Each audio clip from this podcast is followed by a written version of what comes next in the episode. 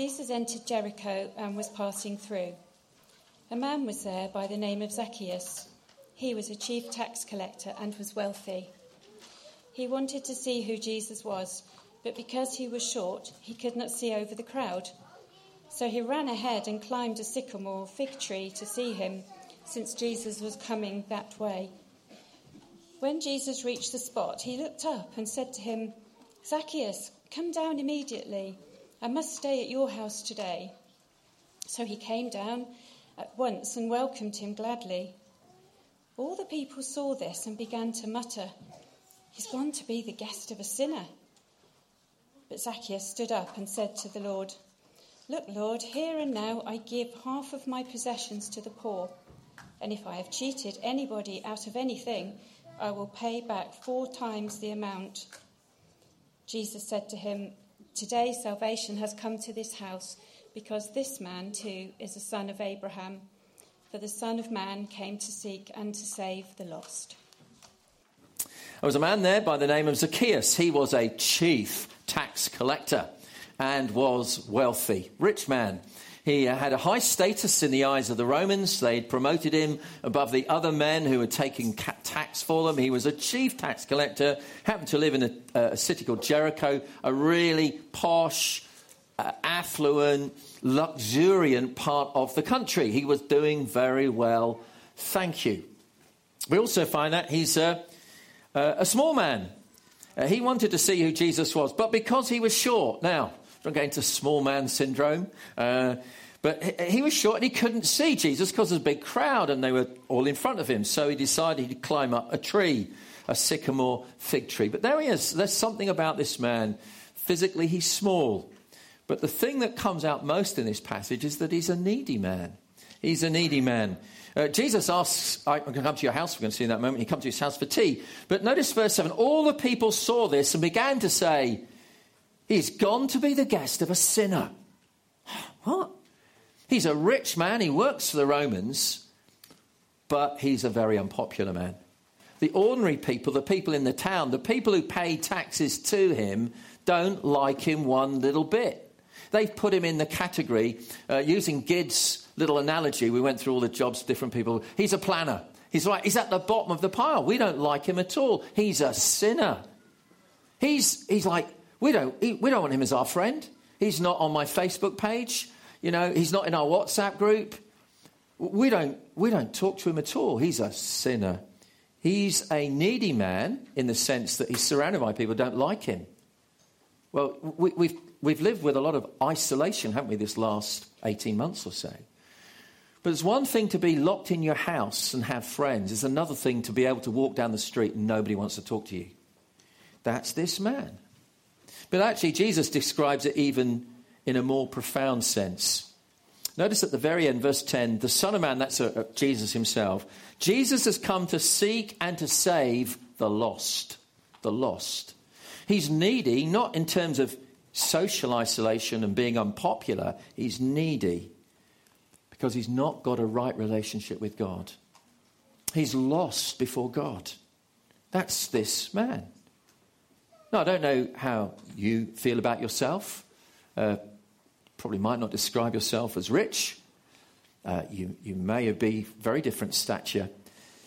But that deep need inside of you for friendship, to have a network of people who love you and care for you, uh, we've just heard Ruth's story, how important that was to her. And at the deepest level, if people matter to us, how much more we should have a relationship with the God who loves us and has made us. Or maybe this is gnawing deep inside of him, because one other thing we're told about him is that he's curious. He's curious. He wants to find out about Jesus. He wanted to see who Jesus was. Now, that's unusual. There are not many people in our culture who want to see who Jesus is. Despite Jesus Christ shaping the world uh, uh, more than any other individual, it's just a main, a, a plain matter of historical fact. Despite that, our culture kind of airbrushes Jesus out. And it's quite embarrassing to say, I want to find out about Jesus. Where would you go if you want to find out about Jesus? Well, you might go to church. Oh, that's embarrassing. Might, might ask your friends, what do you think? I, I want to find out about Jesus. What do you think? Could you help me? I, I have never heard that conversation between adults anywhere. You're out there in the workplace, in the, in the hockey team I play with, with my neighborhood. Nobody says, I, I, I want to find out about Jesus. They don't. It's, it's not the done thing. But he doesn't care. And he doesn't care about the embarrassment. I think he's a rich man, but he climbs up a tree. I, I don't know how old he is, but when was the last time as an adult you climbed a tree? I mean, I did when I was a kid. I loved it. But how many adults of my age climb trees? But he wants to because he thinks, well, if that's the way I'm going to see Jesus, I'll do whatever it takes. I'll come to church. I'll do an explore course. I want to see Jesus. We're not told in the passage why, but clearly there's something going on in this man's life. There's something deeply unsettling. He's not a contented rich man. Rich man, small man, needy man. But then we're told not only is he looking out for Jesus, Jesus is looking out for him. When Jesus reached the spot, he looked up and said to him, Zacchaeus, come down immediately. I must stay at your house today. Notice that little word must. There's a sort of compulsion there. There's not like, it would be nice because I know you're wealthy, you know, you know, lay out the tea for us. No, it, it's not a, it's not a, please will you help me? It's, I've got an appointment with you. It's a must. It's a divine must. It's not just a human must. Jesus is on his way to Jerusalem for the last time. This is the last time this man will have any chance to see Jesus. Within a week, Jesus is going to be dead. Within a week, he's going to be hung on that cross, and everybody around him is going to uh, mock him and dismiss him and despise him and reject him. Jesus has an appointment with his own destiny, for he knows where he's going. He's set his mind, his heart, his will, his obedience to his Father to go to Jerusalem to die on the cross. But as part of that appointment, I must come to your house today because I'm on a search and rescue mission for people like you. You may not know that I am the one that can bring you back to God. But I am here to do that, and today I'm coming to your house. For the Son of Man, that's Jesus, said, I've come to seek and save the lost, including you. If Jesus was doing that for him then, Jesus is doing that to people now, all over the place. You don't even know it at the time. I certainly didn't. I didn't know there was a search and rescue mission out to find me. But I sat down with a friend one day at school, my last couple of months at school, and we started talking. And he had the courage to say to me, Do you want to find out about Jesus? I'm not sure if I said yes, but I, well. And next thing, he gave me a book. And that book was when God met with me to show me what Jesus was showing that man that day. And for you, it may be a similar story. Somebody talked to you at work, maybe your parents or grandparents, maybe somebody invited you even here. None of that's accidental because you may not know it, but the God of the Bible is on a search and rescue mission for people everywhere. On that day, Jesus could physically say to him, Your house right now. But it might be that he is saying to you, Your life right now. I must speak to you. I must spend time with you because I have come to seek and to save the lost. You may not realize how lost you are before God, but Jesus knows, and that's why there's an urgency. What a shock that must have been to him up the tree. The very Jesus he was looking for was looking for him, and he never knew it. And so it is with us. We often talk about man's search for God as if God is playing hide and seek. But it's not that way around at all. It's God's search for people. Uh, we are like the mouse, and God is like the cat. He's after us, but not to devour us. He's after us to win us back. Well, here we find Zacchaeus. But then the story moves on. Notice all the people say, He's gone to be the guest of a sinner. Tut, tut, tut. But then, this is after he spent time with Jesus. But Zacchaeus stood up. So the, the author kind of compresses it down. We're told before and after. We're not really told what happens during. We're going to see that in a moment. But afterwards, Zacchaeus stood up and said to the Lord, Look, Lord, here and now I give half of my possessions to the poor, and if I have cheated anybody out of anything, I will pay back four times the amount. Jesus said to him, Today salvation has come to this house because this man too is a son of Abraham, for the Son of Man came to seek and save the lost. What is going on? It's easy to read it like this. Jesus spent time with this guy, and this guy goes, Right, okay, I'll tell you what, I'll do something really, really good. Like, I'll give a load of money away.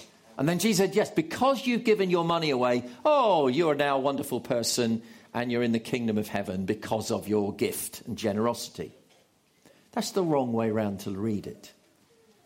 It's not because he's generous that Jesus says salvation has arrived. It's because salvation has arrived that he becomes generous. Because he's found by Jesus, because he's restored by God, because he now is in God's family, is truly a son of Abraham, the result of that, the evidence of that, is that he becomes a generous man. When Jesus and today's salvation has come to this house, is I have now seen with my own eyes the result of you being reconnected to the Father. As a result of being found, being saved, being restored, being forgiven, he becomes a generous man. It's an evidence of a changed life, not the reason why Jesus accepts him. What was that conversation that Jesus had with him? Well, we don't know for sure. But let me tell you this it was not more information about how to be generous. You notice when he first says, Look, Lord, here and now I give half my possessions to the poor, and if I cheated anybody out of anything, I'll pay back four times the amount. He's referring to the law of the Bible that he would have known of from a boy. And in one of those laws, it said if you've stolen a sheep, and you get found out, you have to restore four. If you steal, the thief is caught, the penalty is you have to restore four. He has known that for a boy, but he's ignored it. Of course, he's fleeced people. When he says, it doesn't come out so clearly in our language, but when he says, if I have cheated anybody out of anything, it's like, they all know I have. So I'm going to restore four times. He knows the law, but he's ignored it. He's just got on with his life, doing his own thing, feathering his own nest. Who cares what God says? But now, now the love of Jesus Christ has invaded his life. He wants to do what God wants. He's not having to earn God's favor. He's not trying to bribe God by saying, Look, okay, what, how, what, what do I have to do? Half my wealth? Oh, okay, then. He's not doing that at all. What he's doing, he's saying, I have gripped, I've been gripped by something. Now, we don't know the conversation, we can only guess. We can only guess that Jesus is saying to him, I've come to seek and save people like you, to bring you back to a father. I've come to forgive you. i am going to the cross in a week's time to die for you. It, it, Jesus has been telling these kind of stories all the way through. Uh, just uh, earlier, in, in chapter 18, if you've got a Bible, you'll see back.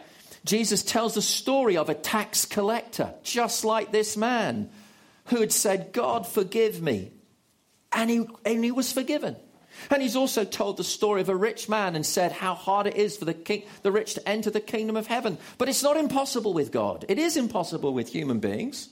We can't change ourselves, but God can change us. And Jesus changes this man. He doesn't change him by shouting at him. He doesn't change him by trying to manipulate him and bully him. He changes him by his grace and mercy. We just sung Amazing Grace that saved a wretch like me. Well, he gets something of that here. I am a wretch, but I am loved by the Son of Man who came to seek and save the lost. He has gripped by the love of Jesus that will forgive him everything and bring him back into the family of God. And as an evidence of that, having experienced the freeness of God's generosity, I want to be generous. Do, you see the connection? And Jesus is like, yeah, that's exactly so, Zacchaeus. You are a son of Abraham. You are part of the heavenly family. You are saved. This is the evidence. You've become a generous person. Now, that's a challenge to all of us, isn't it? We haven't got time to go through, but if you go through the rest of this passage, you've got it in your meeting guide, you may read it later.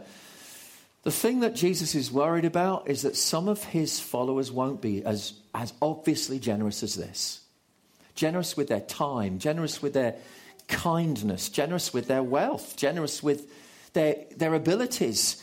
Jesus tells a story of, of some servants, some of whom were Zacchaeus like in their generosity, and others that weren't.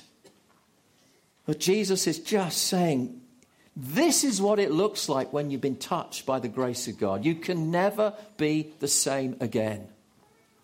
Now, if you are a disciple of Jesus, the real lesson is this you've got to keep yourself close to the heart of Jesus Christ, or you will become the servants who are not profitable. You'll become driven by what do I have to do? Do I have to do it? It will become driven by ought tos. Must I? Whereas this man is driven by want to. Because he has felt something of the rich grace of God. And it's, it's a challenge when we first become a Christian. I'm going to follow Jesus with my whole heart. It's a bigger challenge to keep going, isn't it? And that's why Jesus tells the parable. Don't just start singing Amazing Grace when you first become a Christian.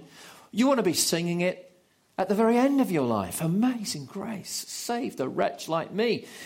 And I want to follow the Saviour who went to the cross on Calvary and took my blame and took my shame to bring me back into the loving arms of a father who's forgiven me everything. That's the challenge of this man Zacchaeus. It's not just a story and go, how nice. It's there as a mirror to our lives. Do you know this grace for yourself? Have you stopped recognizing that you depend on Jesus' mercy and his kindness when you don't deserve it? And the more you grasp that, you'll say, Oh, I want to be like him. I want to be a generous person. However, I can be generous. He had lots of wealth, but maybe I've got time. I, I, I want to be the kind of person that mirrors the generosity of a generous God. It's a great story, isn't it? But it's there that we might say to my, to my own heart, Have I been found by Jesus yet? He is knocking on the door of your life right now. That's, what, that's why you're here. To this morning, the Son of Man saying, I must speak to you right now. I'm knocking on the door of your life. Have you let me in yet? Have you asked me for what I can do for you that no one else can do for you?